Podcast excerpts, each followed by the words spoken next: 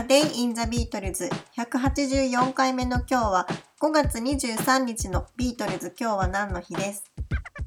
？1960年の5月23日。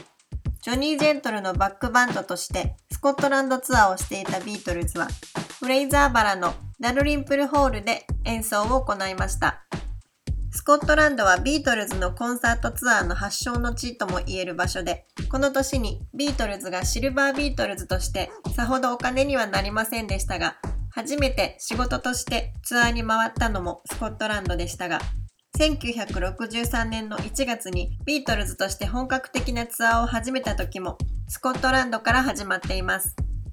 1960年の5月20日に始まったシルバービートルズのスコットランドツアーは、その工程がめちゃくちゃで、かなり非効率に移動しなければならなかったようで、初日の公演が終わり、次の日の会場となる都市まで、およそ200キロ、バンで移動しています。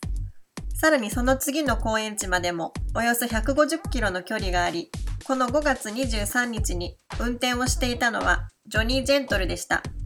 しかしジョニーは運転を誤り、停車していた車に突っ込んでしまいます。